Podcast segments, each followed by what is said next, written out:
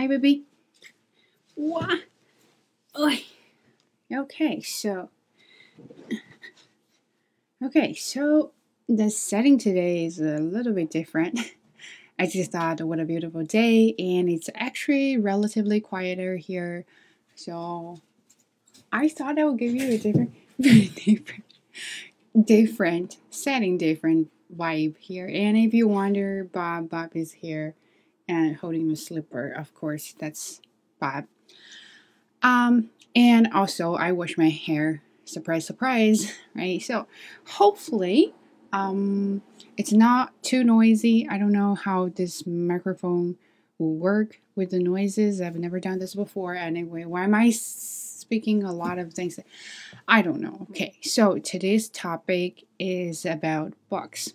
I've I've never done this before. Uh, although I probably have talked about how to practice your writing or English uh, uh, speaking, especially when it comes to speaking. Uh, I probably said this before that when you read books, you know, try to summarize verbally or something like that. But I've never done this uh, purposely. I think I talked to my friends about books. I summarized, I kind of give my comments and give my re- recommendations, something like that. But I've never done this like in front of camera.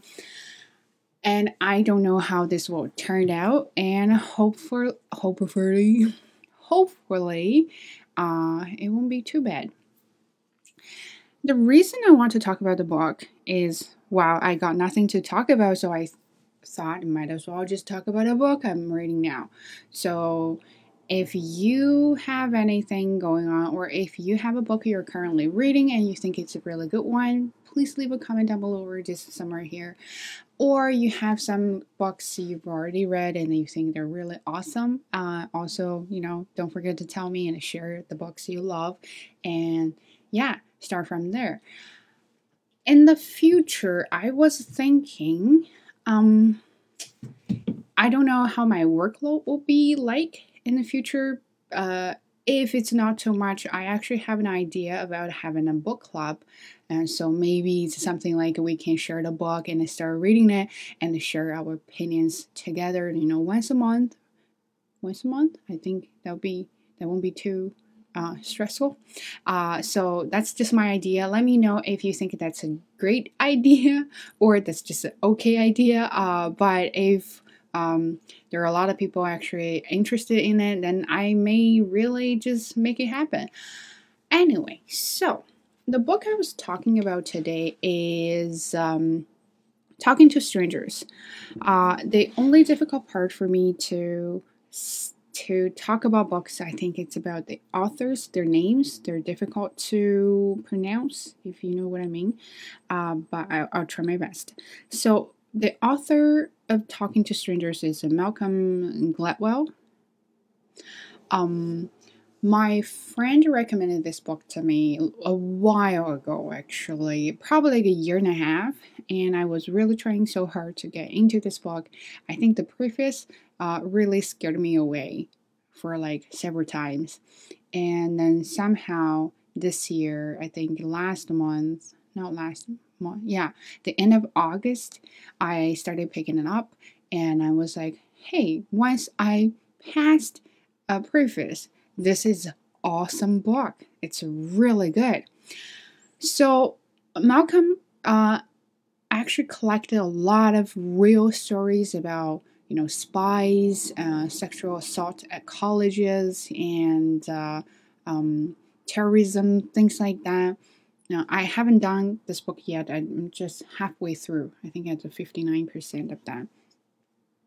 I'm amazed. Like, first of all, he's very knowledgeable and he got all sorts of stories that like wow how did he how did you know those stories how did you find them out uh, find them or like the way the way he talked about those stories and then the way he gave comments are very you know it's just really my style. And i i don't like when books are too descriptive if you know what i mean. It's like i have to describe every single detail including how what color my door is kind of thing. Uh, i don't need that. But it's very straightforward uh, languages uh, the language he uses here is relatively simpler I would say, um, um, but still, I think if you're interested in criminals or spies or mysteries, uh, this is a really good book to start with. Uh, but also, it requires a kind of a little bit higher level of the language that because there are some terminologies really bother me uh, and really kind of uh, hinder me going on. But, uh, you know, it's still a good book. So the re- the reason I wanted to talk about this book is that I really marked a lot of notes, and uh, basically I'm just gonna share some of the quote, quotes and what I think about those quotes. So in the first chapter, they were talking about uh, how we can't identify lies uh, when we talk to not strangers, like someone you actually know, but just not so close. And here is one quote, I think it's really actually nice. It, says, uh, You believe someone not because you have no doubts about them. Belief is not the absence of doubt. You believe someone because you don't have enough doubts about them. So when you ask questions, something like, How do I know if I have some doubts and enough doubts? So he said here the right question is, Were there enough red flags to push you over the threshold of belief? If there weren't, then by defaulting to truth, you were only being human.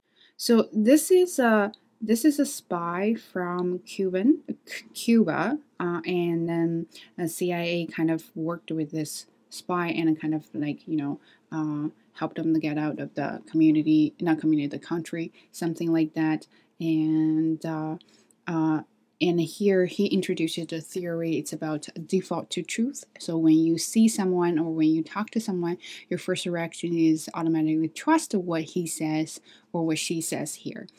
And when you start doubting this person not because uh, you have like you have doubts about this person and no let me put it this way okay that truck really distracted me. When you believe this people or this person, uh, it's not because you have no doubts at all. Uh, so that's why I believe this person. It's because you don't have enough doubts. What he said here is, for example, in relationship, okay, so you you trust your boyfriend, you trust your husband, girlfriend, wife, uh, not because you have no doubts. It's just because you kind of ignored some of the doubts. You said, hmm, uh, she acts a little bit uh, unusual today or you know he started texting people uh, very frequently at night. But you have the doubt but that doubt is not enough to make you actually start to question this person say oh maybe there's something there is something that i need to find out. So that's what he says here. And then she he said the right question is uh, where were there enough red flags to push you over the threshold to believe? So maybe your belief is, your belief is here past this threshold. You were gonna start doubting this person, but with there are uh, will will there be enough red flags for you to? That is the question you need to ask about yourself. So I think that happens a lot in relationships. Um, that you know you default to trust to your partners but sometimes you, you have like a little bit hint uh, clues and you say hmm you know i wonder if and then you probably see this a lot on xiaohongshu like they ask oh my boyfriend does did have done has done this this this. You know is that a sign of something? Well a lot of people outsiders will tell you well of course you know he's been a um, abuser or he, he you know this is a sign of a dom- domestic abuse or this is a sign of cheating on you or something like that. And they the the person who asked the question will be like ah no maybe not. No i think you guys are overthinking. But that's because she chose to uh, believe uh, all the clues are fake. And that's because uh, all the red flags she had there didn't push her to pass the threshold of the belief so that's why. I think that's this the quote. Another quote I really like is here, and then that's probably gonna back up my uh, uh, opinion about the relationship. Here it says, You ask your husband if he is having an affair, and he says no, and you believe him. Your default is that he's telling the truth, and whatever little inconsistencies you spot in his story, you explain away. But three months later, you happen to notice an unusual hotel charge on his credit card bill, and the combination of that and the weeks of unexplained absence and mysterious phone calls pushes you over the top. That's how lies are detected. So here explained what I said there. Probably my language was a little bit poor to explain them well, but basically what says here, you always have excuses for your partners, for you, for someone who does bad things to you. Uh, I remember when my friend told me that uh, like she was more like complaining, not trying to get solutions from me about her partner.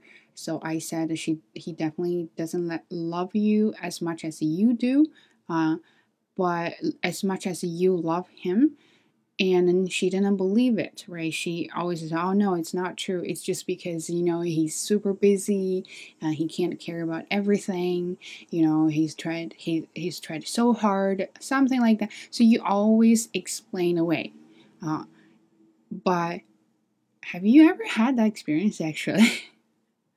Um always help other people to explain things for themselves right? So that's the quote i really like here so another quote he he had here to explain what is default to truth is in fact, defaulting to truth makes logic sense if the person behind the counter at the coffee shop says your total with the tax is $6.74.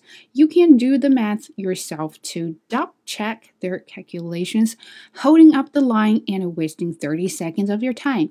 Or you can simply assume the salesperson is telling you the truth because, on balance, most people do tell the truth.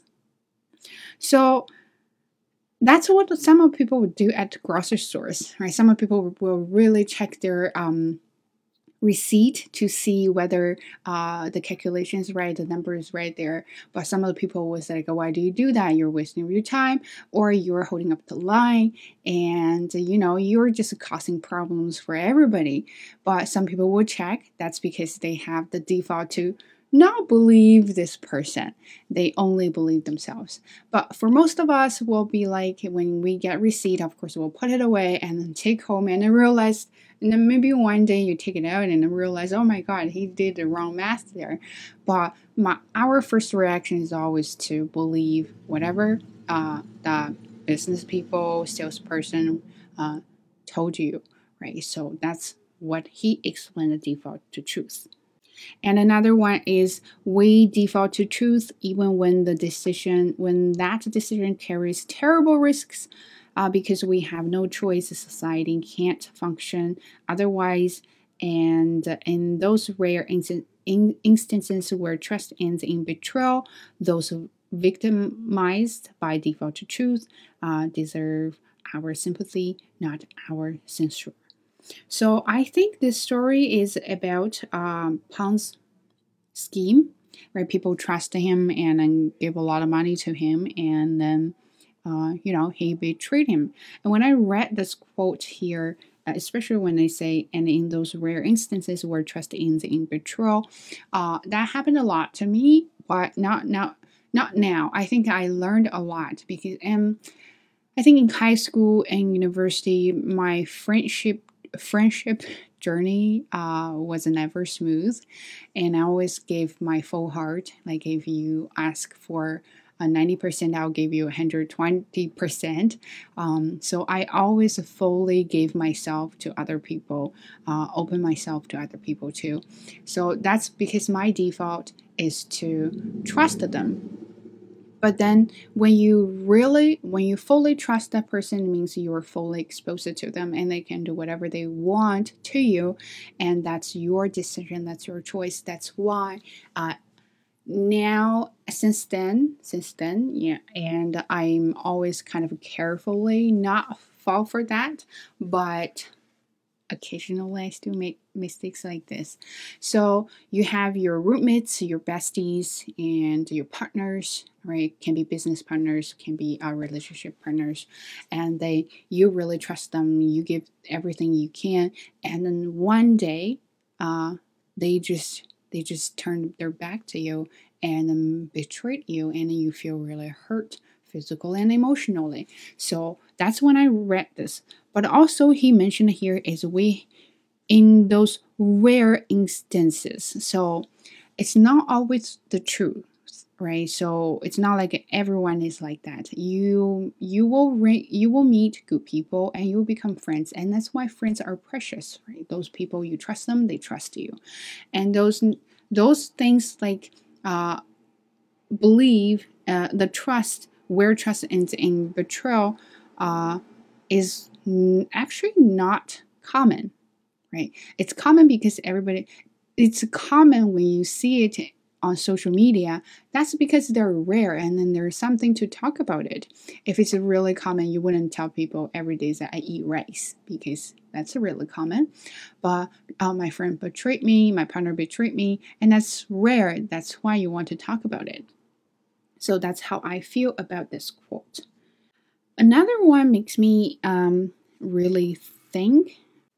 It says transparency is the idea that people's behavior and demeanor, the way they repre- represent themselves on the outside, provides an authentic and a reliable window into the way they feel on the inside.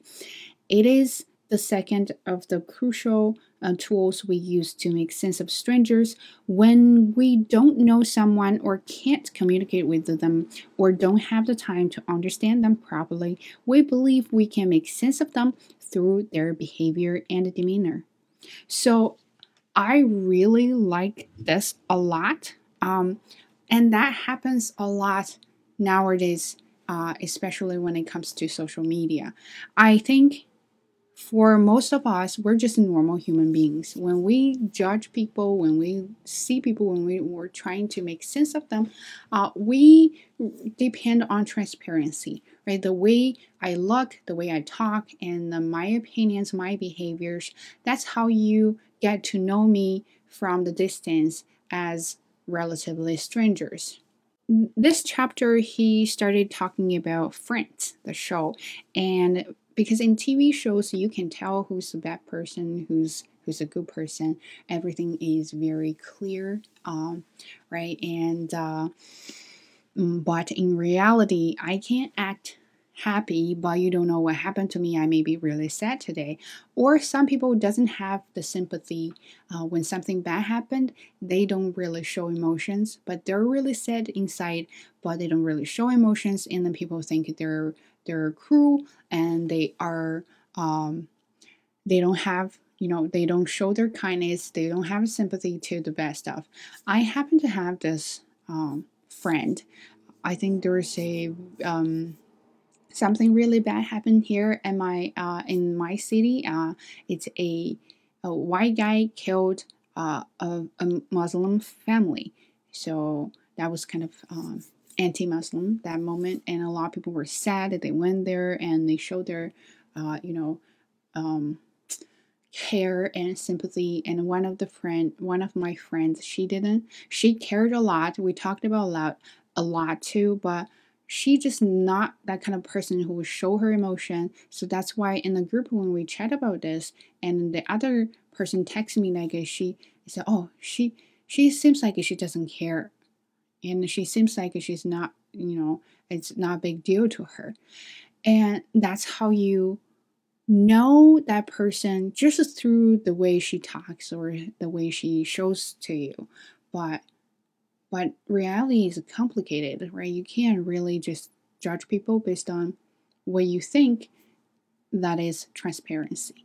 So that's why I really like this quote here.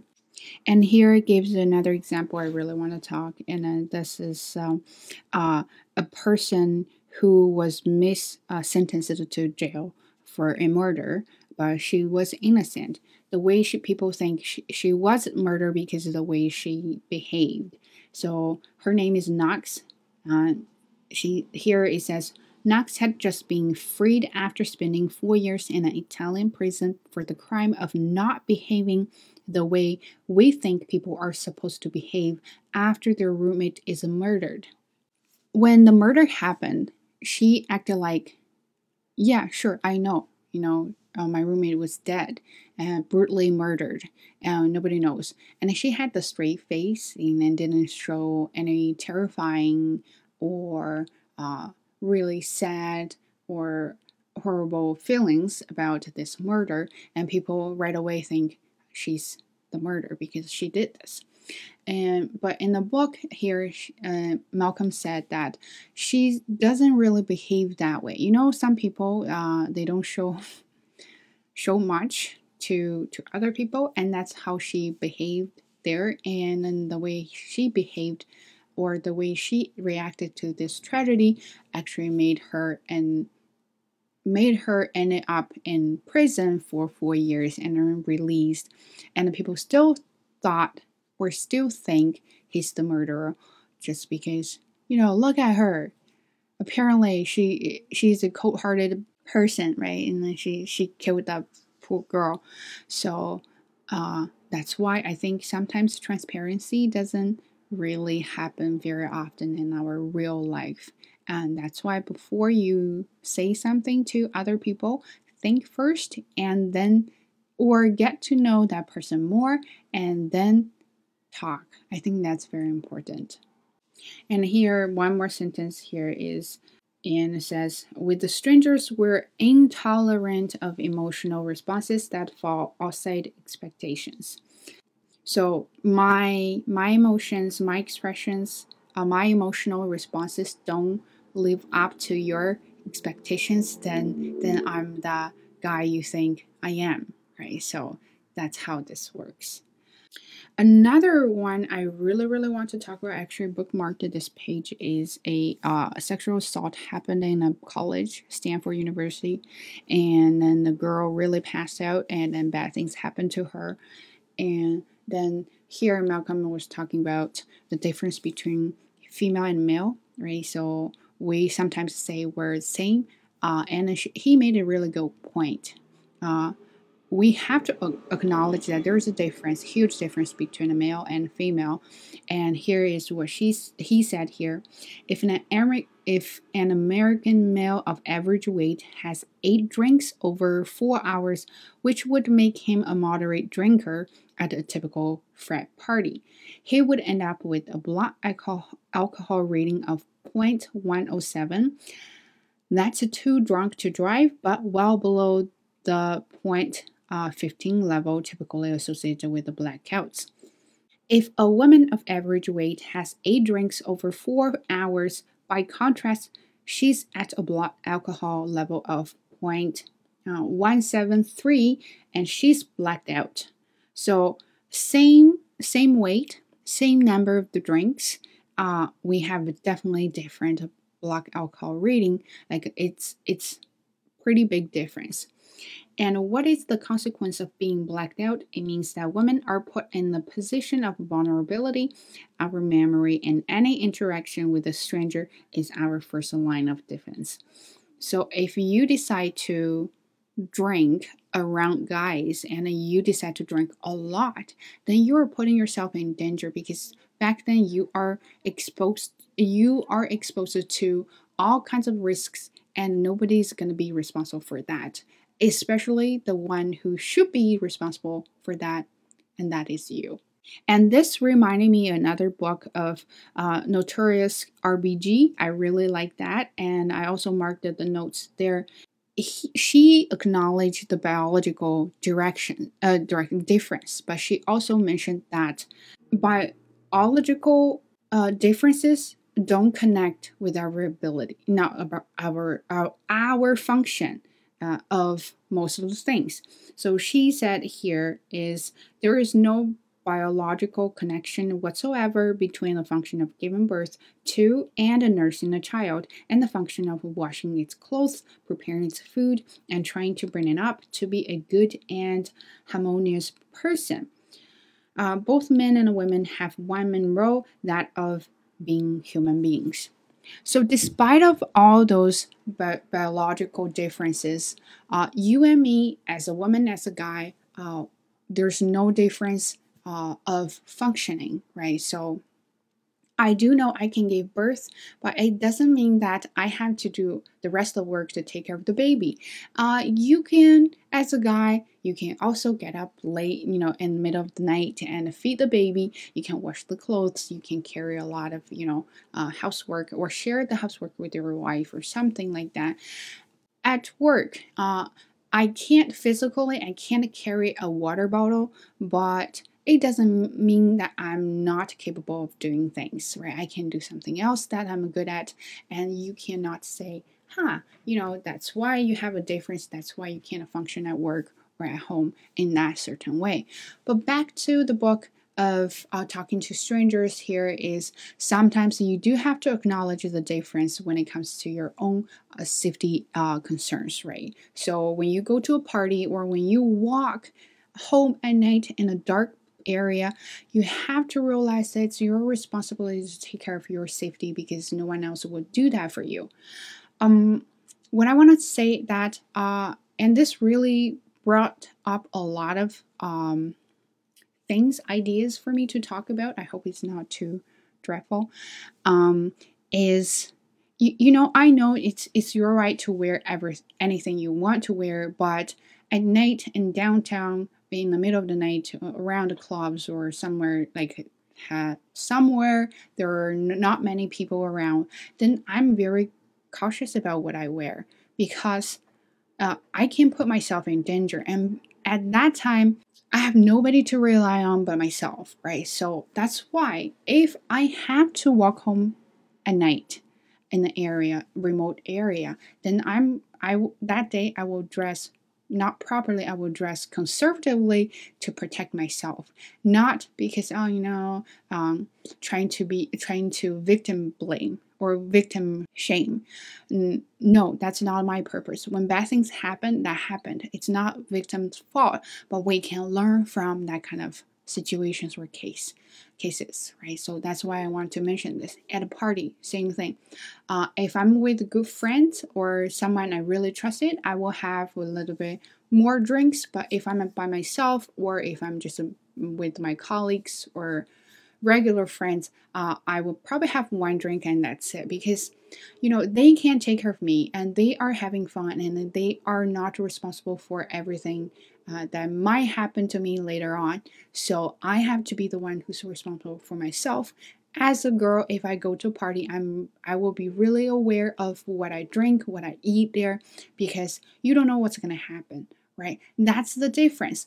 As a guy, you can go wherever you want to go and you can do wherever you want to um, do. The problem is, well, you can be in danger too, but you probably have a little bit lower risk of being in danger uh, than a woman will be. So that's why that's the difference. We're equal uh, in a lot of things, uh, but biologically we're not. And in reality, the whole society uh, doesn't really create a safe environment for women.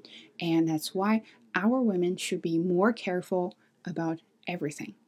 So that's what I learned from this book. I hope it's not too long. I think my camera is going to shut off or it's already shutting off and there are people around. So I'm just going to end up here and I hope and this is not like a nonsense video and uh, if it is but you know what? It's my first to try uh, about book review and hopefully we'll do this more and i'll get better. So stay tuned. Take care. See you in the next one. Bye